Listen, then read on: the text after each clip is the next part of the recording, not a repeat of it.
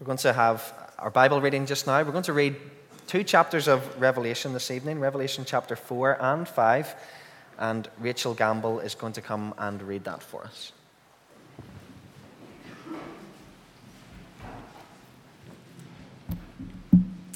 Reading is from Revelation 4 and 5, um, which is page uh, 1236 in the Pew Bibles.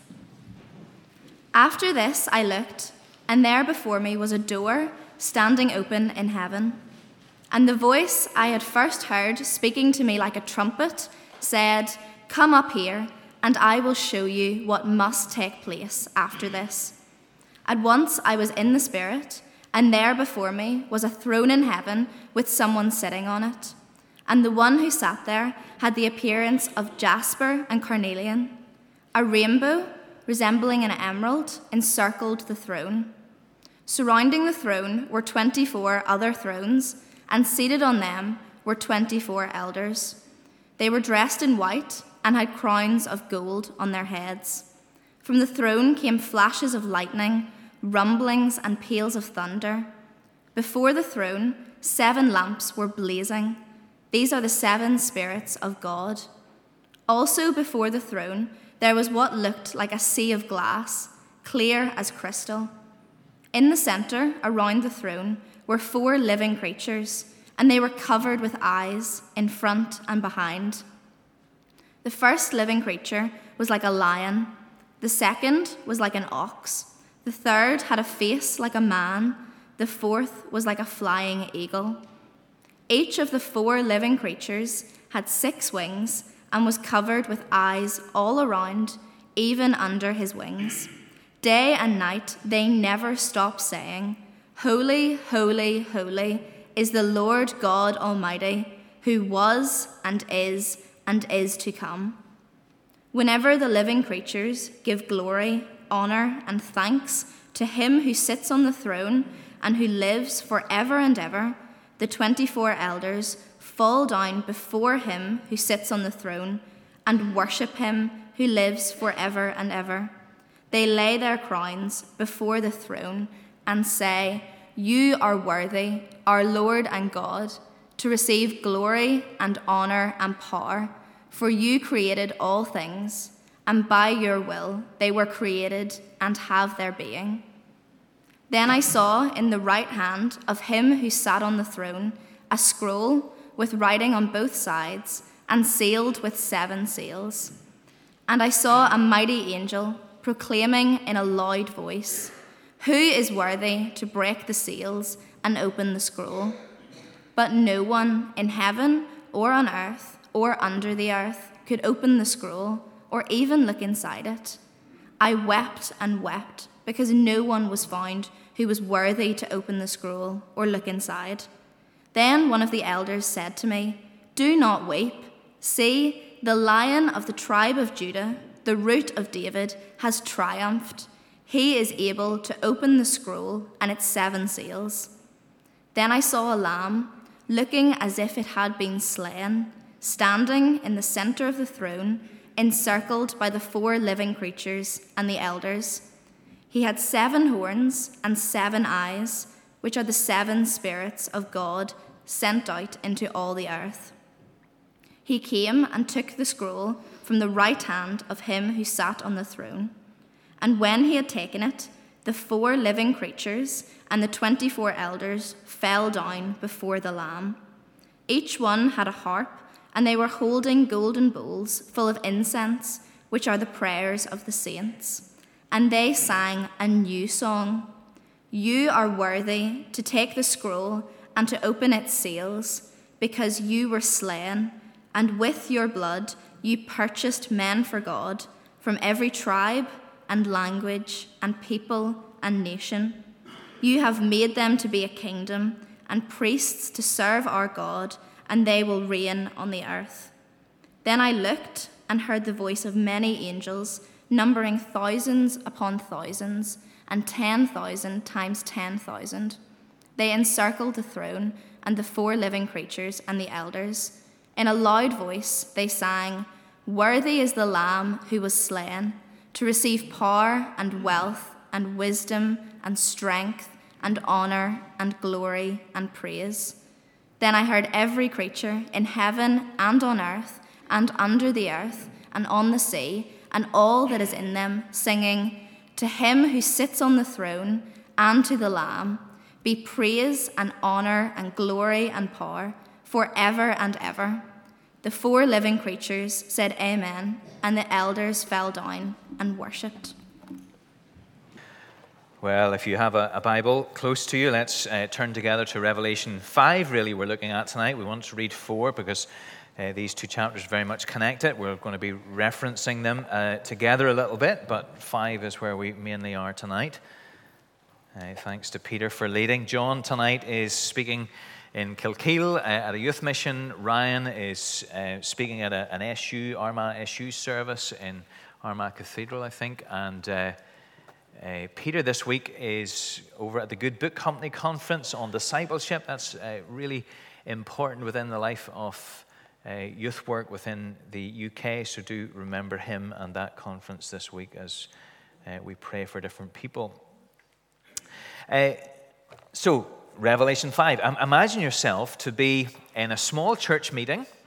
It's a Sunday morning, perhaps, and uh, it's in 2,000 years ago, in, in what today is modern day Turkey, uh, end of the first century.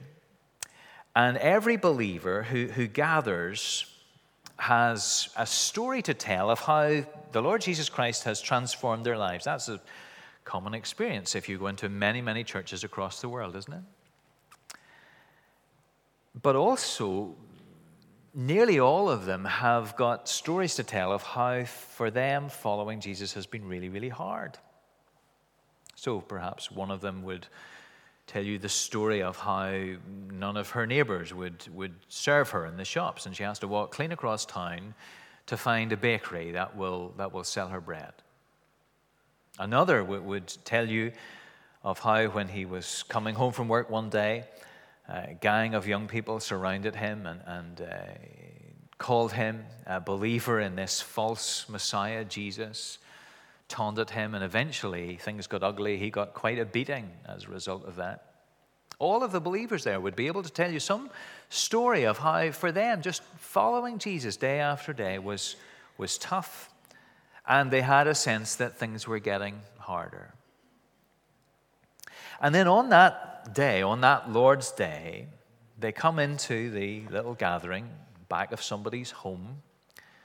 And there's a, a, stranger there. He's introduced to them. He turns out to be a messenger, a messenger from the Apostle John. And he's brought with him a scroll, a, a, a letter. And the pastor, the elders, they, they, they read this letter to the congregation. And they go home, that body of people go home that day, just determined to live for Jesus. Because they, they know what's going to happen. They know that God is in charge. They know why things are the way they are. And they are galvanized to, to walk with their Savior. And that's the letter that we have in, front of us, uh, Revelation. It, it was passed around from John uh, round uh, these seven churches and, and copied, presumably, in each one and pondered over, but the letter goes around the, the district and ends up in our New Testament. We're getting back into uh, this book this evening. We, we were looking at it before Christmas, and uh, you remember that whenever we introduced it, we said this is a particular type of literature that, that we find more difficult to understand. Those people in the first churches in the first century, they would have found this much, much more accessible than we do. But it, it, it's perhaps two particular things that we, we need to mention. it, it is, first of all, a, a letter. It is there. A, from John. He's in exile in Patmos and he, he writes it in obedience to Jesus' command. It's sent around these seven churches in uh, Asia Minor. And uh, you remember that, that before Christmas, we, we saw that, that one of the, the common ways that the letters to the churches in here, we'll mention that in a moment, eh, one of the common ways in which it ended was to him who overcomes. And that's the, the, the burden of this letter. It's really to encourage those who are struggling to be overcomers. Christ has won a great victory, and if we give ourselves to Him afresh, we will share in that victory. So it's a letter. It's also an apocalypse. That's the word that we don't know so well. An apocalypse simply means something that is hidden, and uh, this hidden world is revealed through this writing. Apocalyptic literature is characterized by imagery and word pictures and symbolic numbers. So the people who, who heard it, as we say, would have understood it much, much better than we do. We've got to work a little bit harder. The book is, is divided into a number of sections, each of them dominated by the number seven. You'd have picked that up even in the reading. There, there are seven letters to uh, the, the, seven churches. There are seven seals. We're in that section now. There are seven bowls and so on. And, and in general, the, the book uh, shows the believers and, the, uh, and us, of course, as well, uh, what this God is like and what this God is doing. And, and that's what's really needed for them and for us to keep going. They, they need to see what God is like and what God is doing. And the book returns to those themes again and again, as if to say, you know, do you see what He's like? Do you see what He's doing? Now you trust Him and live for Him this week, and, and you will overcome. And as you overcome, you'll share in His victory. Now, tonight we're looking at, at chapter 5. Uh, before Christmas, Stafford looked at chapter 4, uh, and that vision is, is, is really runs right through chapters 4, 5, 6, and 7. And uh, uh John sees in this vision, it's sort of different from the first section. Uh, John sees God on the throne, uh, he's beyond description. And, and so you see that, that John uses lots of of like words. He, he describes God, he's, he's like this, he's like that, he's, he's like these precious stones. But he's on the throne in heaven. In other words, he's in charge, he's king. There is a throne, and God is on it. He's ruling over all that he has made. And those believers in the, the, those early churches who, who were finding life so tough, and, and they wondered at times, I'm sure, as, as we do, don't we? Uh, is there any plan? Is there any, is there any purpose to this world? It all seems so random and so broken at times. They are just reminded God's in charge, He's on the throne. So that's one of the things that dominates chapter four. And the other thing is, is worship. We're going to think a little bit about that tonight as well. But he is worship. There are heavenly creatures around God, presumably the cherubim, these four uh, creatures. And, and, there are 24 elders, which you remember uh, Stafford said represented the church under the old and the new covenants uh, 12 tribes, 12 apostles, and so on. And, and, together they're worshiping, they're bowing down, they're praising. So, so there's the burden of chapter 4. God is in charge at the center of heaven, at the center of the universe, and, and he is worshiped. Well, John's vision continues into chapter 5. And we're going to say, say three simple things just to sort of navigate our way through it. We're going to read it fairly closely and, and comment on it. But uh, three things that are pretty simple uh, Christ is essential, prayer is integral, and worship is logical. Not just happy about that last title, but it's the best I could come up with. Christ is essential, first of all. So, John notices, you see in chapter 5, verse 1, that in God's right hand there is a scroll, a scroll that is written on both sides and is all sealed up. Then I saw eh, in the right hand of him who sat on the throne a scroll with writing on both sides, sealed with seven seals. Now you can imagine a, a wax seal, you know, with that stamp on it, and it indicates that if, a, a, if it's sealing up a letter, that it's, it's not that it's impossible to break open. We know that we could easily break open a seal. It's saying you've got to have the proper authority to break this open. And uh, the scroll is sealed not only with one seal, but with seven seals. So seven is the sort of the perfect number. It, it, it's, it's perfectly sealed up. So what's this scroll? Well, it, it stands for the, the plans of God. The plans of God for humanity, for the universe, for the uh, ongoing work that he is doing within the world. You remember that we've said that Revelation is full of Old Testament imagery. There's a similar image of a scroll in Ezekiel chapter 2. That's also got sort of apocalyptic, apocalyptic overtones. Also, one in Daniel. Later on in Revelation 10, John is told to eat this scroll. Uh, and uh, it's sweet to the taste, but it's bitter in his stomach.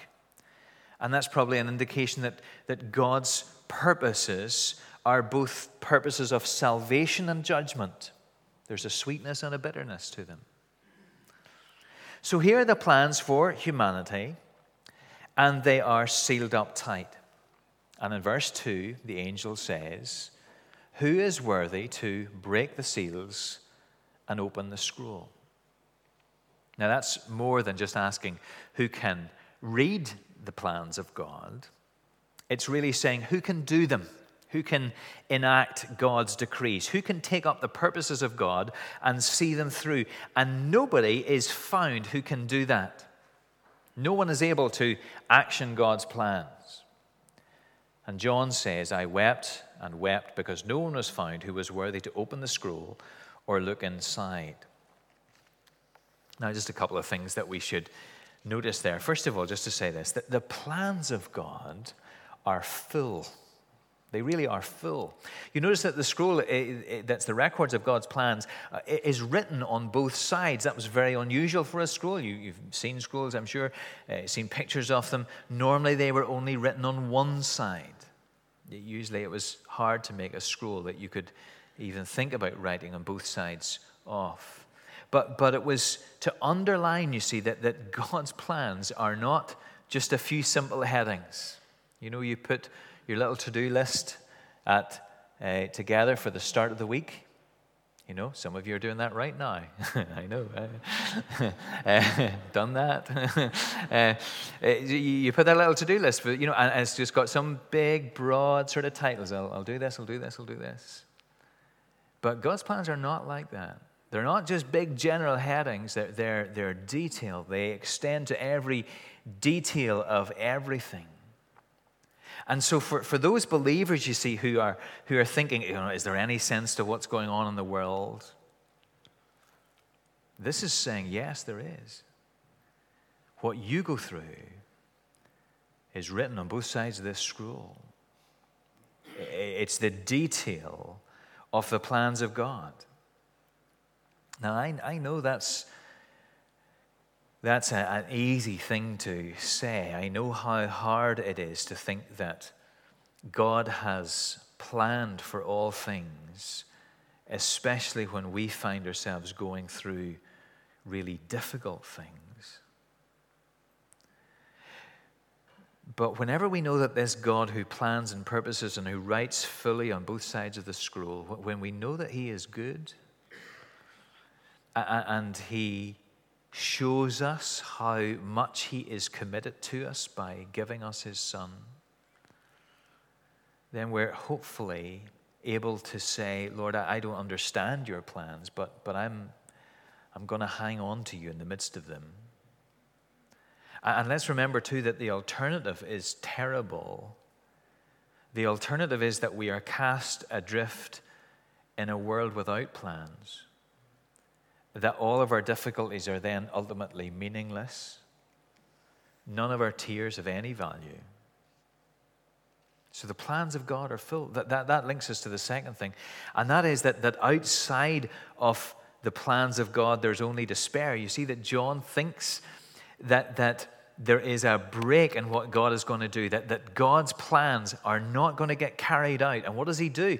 As he faces the prospect of God's plans not being fulfilled, he just weeps and weeps because John knows that the plans of a God such as the God that he has seen are good. And to miss out on those plans being fulfilled would be terrible. Outside of the plans of God, there is only despair. So John is there, he's despairing, he's weeping. But then one of the elders says to him, one of those who, in a sense, represents the, the church, those who've been redeemed, verse 5 says, Do not weep. See, the lion of the tribe of Judah, the root of David, has triumphed. He is able to open the scroll and its seven seals. So, good news is announced by this elder.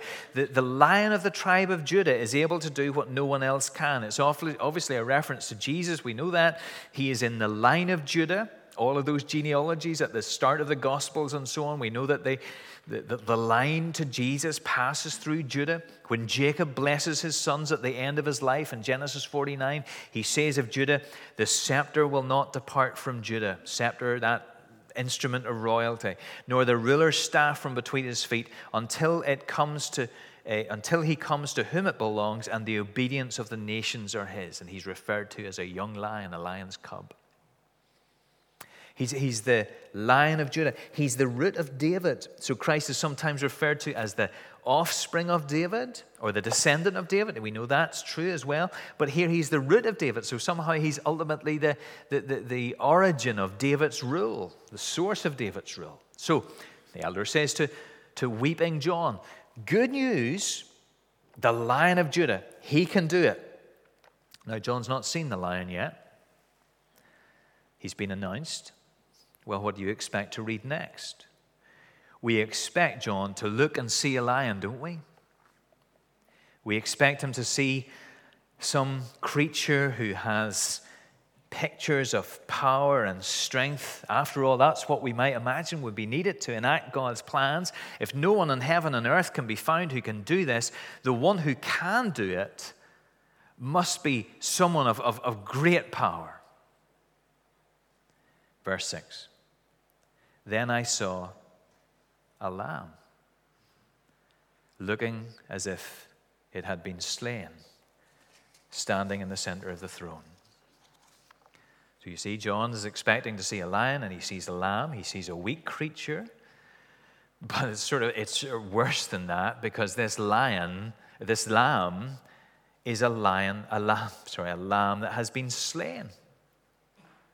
It would have been a familiar sight for any Jew, wouldn't it? They, they would have seen lions, or, there's lions and lambs, they're hard to get them uh, separated here, but uh, he, they would have seen lambs uh, sacrificed at the Passover. They would have seen uh, lambs killed at, that, at the altar in the, in the temple. And, and here was just such a lamb with all the marks of sacrifice upon it. The, the lion of Judah is the slain lamb, you see. And you, this is our Savior, isn't it? He, uh, what does it say? He conquers through what? Sacrifice. Later, he will be seen as the conquering lamb, the one from whom people flee. But we see that he achieves his great universe changing victory by laying down his life. It's that, you see, that, that prompts the longest of these songs in verse 9, the, the song of praise in heaven. You are worthy to take the scroll, to open its seals, because you were slain. And with your blood, you purchased men for God from every tribe and language and people and nation. You've made them to be a kingdom and priests to serve our God, and they will reign upon the earth. This is a song, you see, that tells of his work. The fact that he has been slain does something. It purchases men for God, people for God. And we understand it's not just people from a specific place or of a particular type, but people from what? Every tribe and language and people and nation. Some of you have traveled widely. You have never met anyone on the face of this earth who comes from a group of people that will not be represented in heaven. Isn't that amazing? Someone from every tribe, people, language, nation. The scope of Christ's work is so extensive. There are a couple of other descriptions of what John sees. The lion has seven horns. Now, this is why, why we're not really supposed to draw this. We, we picture these things, but, but they're, they're sort of they're, they're shifting. They're nearly like videos rather than, than particular paintings because the, the images sort of shift and so on. So the lion has, uh, the, the lamb, the lamb has seven horns, and the horn is a symbol of strength in the Bible and in the ancient world as well. And here is a lamb, you see, with, with seven horns, with perfect strength. What does that say? Well, how does a lamb with perfect strength get sacrificed? Only willingly. Only if, if he consents to lay down his life. That's what it says of Jesus, isn't it? No one takes his life from him. He would lay it down of his own accord. And, and the lamb has seven eyes. And, and the seven eyes, you see, are, are, identified with the seven spirits of God. It seems to be a reference to the Holy Spirit, but it's a point to say, you, you know, this is, a, this is a lamb who, through his spirit, sees everything, knows all things, that there is nowhere in the earth where his knowledge and his understanding does not extend to. So, verse 7 He came and took the scroll from the right hand of him who sat on the throne. See, he's saying, he, he, Here's the one who can do it. No one can do it. But the lion of Judah, who is the slain lamb, he can do it. Now, in a sense, what we, have just seen here is, is not particularly new for us. We, we know that this is who Jesus is, don't we?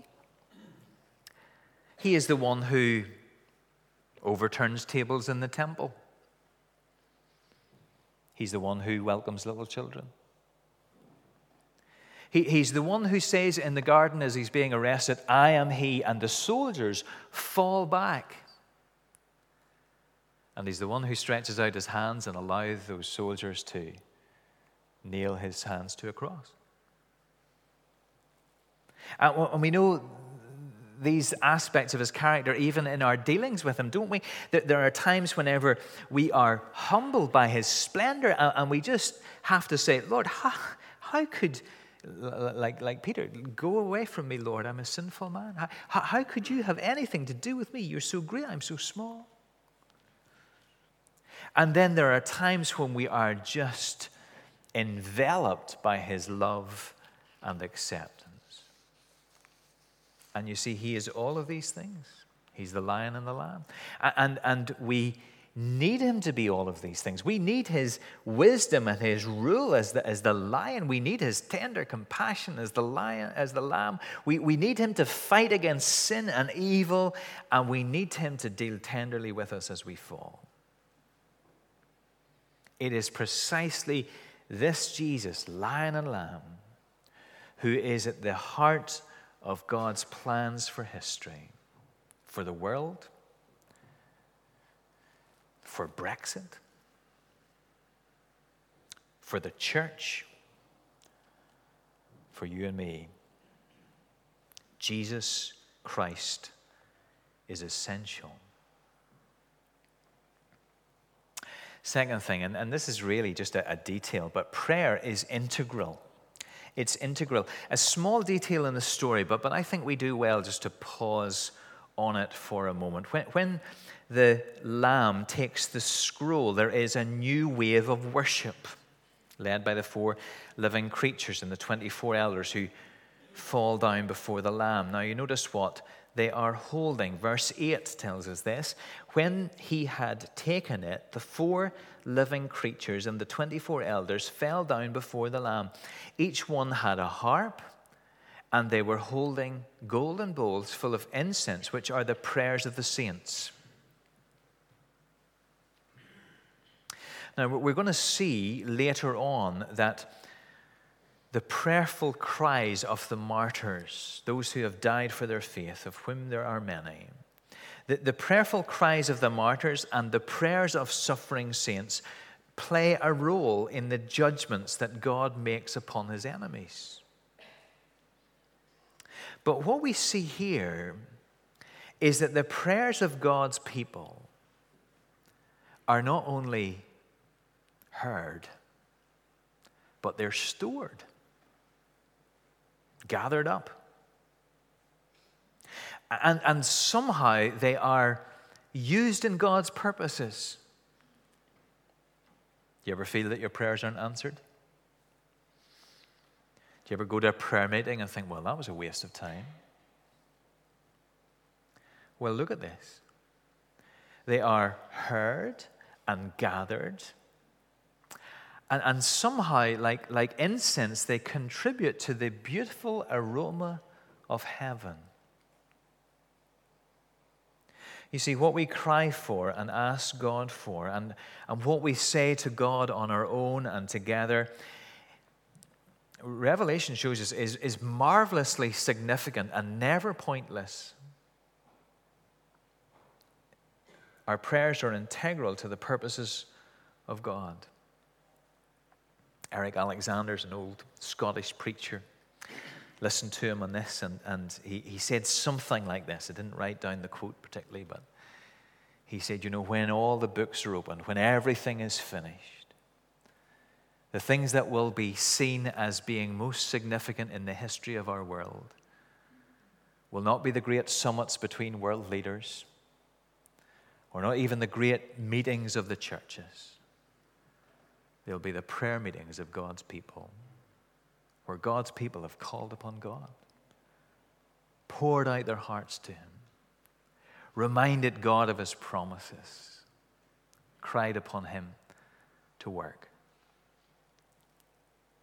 Prayer is integral. And then the last thing is, is, is sort of worship is logical. Uh, worship is, worship follows, was what I was trying to say. So, so this whole vision you see in chapters four and five is, is really saturated by worship. There are five songs you'll notice in these two chapters. There's two in chapter four and then three in chapter 5. And, and, you, you might notice that, that they build, they're, they're like a, a great choir that starts off with just a few voices, and then others come in, and more and more, and it ends up with everybody just singing at the tops of their voices. So let's look at this. Chapter 4, verse 8. There's the four living creatures, these uh, cherubim perhaps, uh, constantly singing, as Peter was saying earlier Holy, holy, holy is the Lord God Almighty who was and is is to come. And then in verse, uh, and then in chapter 4, verse 11, the 24 elders, the church joins in. You are worthy, O our Lord and God, to receive glory and honor and power, for you created all things. By your will they were created and have their being. And then in chapter 5, verse 9, the living creatures and the elders sing together. You are worthy to take the scroll and to open its seals, and so on. We looked at that. Then it really takes off in verse 11. Then I looked, John says, and heard the voice of many angels, numbering thousands upon thousands and 10,000 times 10,000. They encircled the throne and the living creatures and the elders. In a loud voice, they sang, Worthy is the Lamb who was slain to receive power and wealth and wisdom and strength and honor and glory and praise. So, the point there is not, of course, to, to do the calculations. You don't read Revelation with a calculator. It's a way of saying this is a vast number, it's, it's greater than, than, than anyone could count. God is not miserly with his salvation. Do we know that? What a choir. But it's not complete. You see, verse 13. Then I heard every creature in heaven and on earth and under the earth and on the sea and all that is in them singing, To him who sits on the throne and to the Lamb be praise and honor and glory and power forever and ever. You see, this is where all things are going. All of creation that, that, that's a way of, of, of describing everything that there is heaven, earth, under the earth, in the sea. All of creation united in praising God. So the, the, the, constant praise that begins with the four creatures back in chapter 4 never stops saying those things holy, holy, holy. That constant praise is now taken up by all of creation forever. Now, our forefathers in our catechism reminded us that our chief end, our central purpose is to glorify God and enjoy Him forever. We, we get a taste of that down here sometimes, don't we? But one day we will be part of the entire redeemed creation worshiping the Lord. There's a, there's a sort of a hazy story that I'm reminded of when I think of this. It, it's uh, of a man who saw three stonemasons long ago working. And one of them looked particularly grumpy, and he said to him, What is it you're doing? And he says, Well, I'm just squaring off this stone. The next one didn't look all that much happier, and he, and he said, What are you doing? He said, Well, I'm fitting this stone to, so it'll fit into an arch. And the third one was whistling. He was happy and content. And he said, What are you doing? He says, I'm building a cathedral.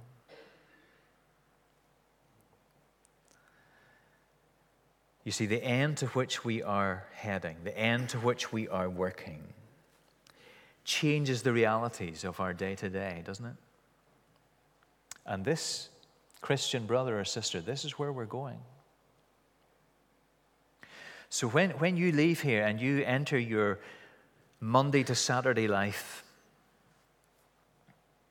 and, and you make those hard daily decisions to live for Jesus in some of those places where Jesus has put you tricky family, challenging workplace, hostile world.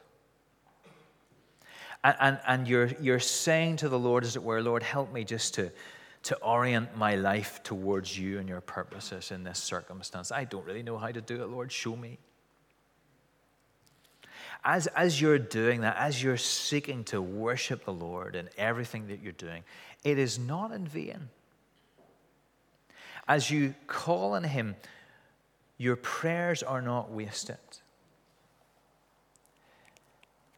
As you worship Him, you are tuning yourself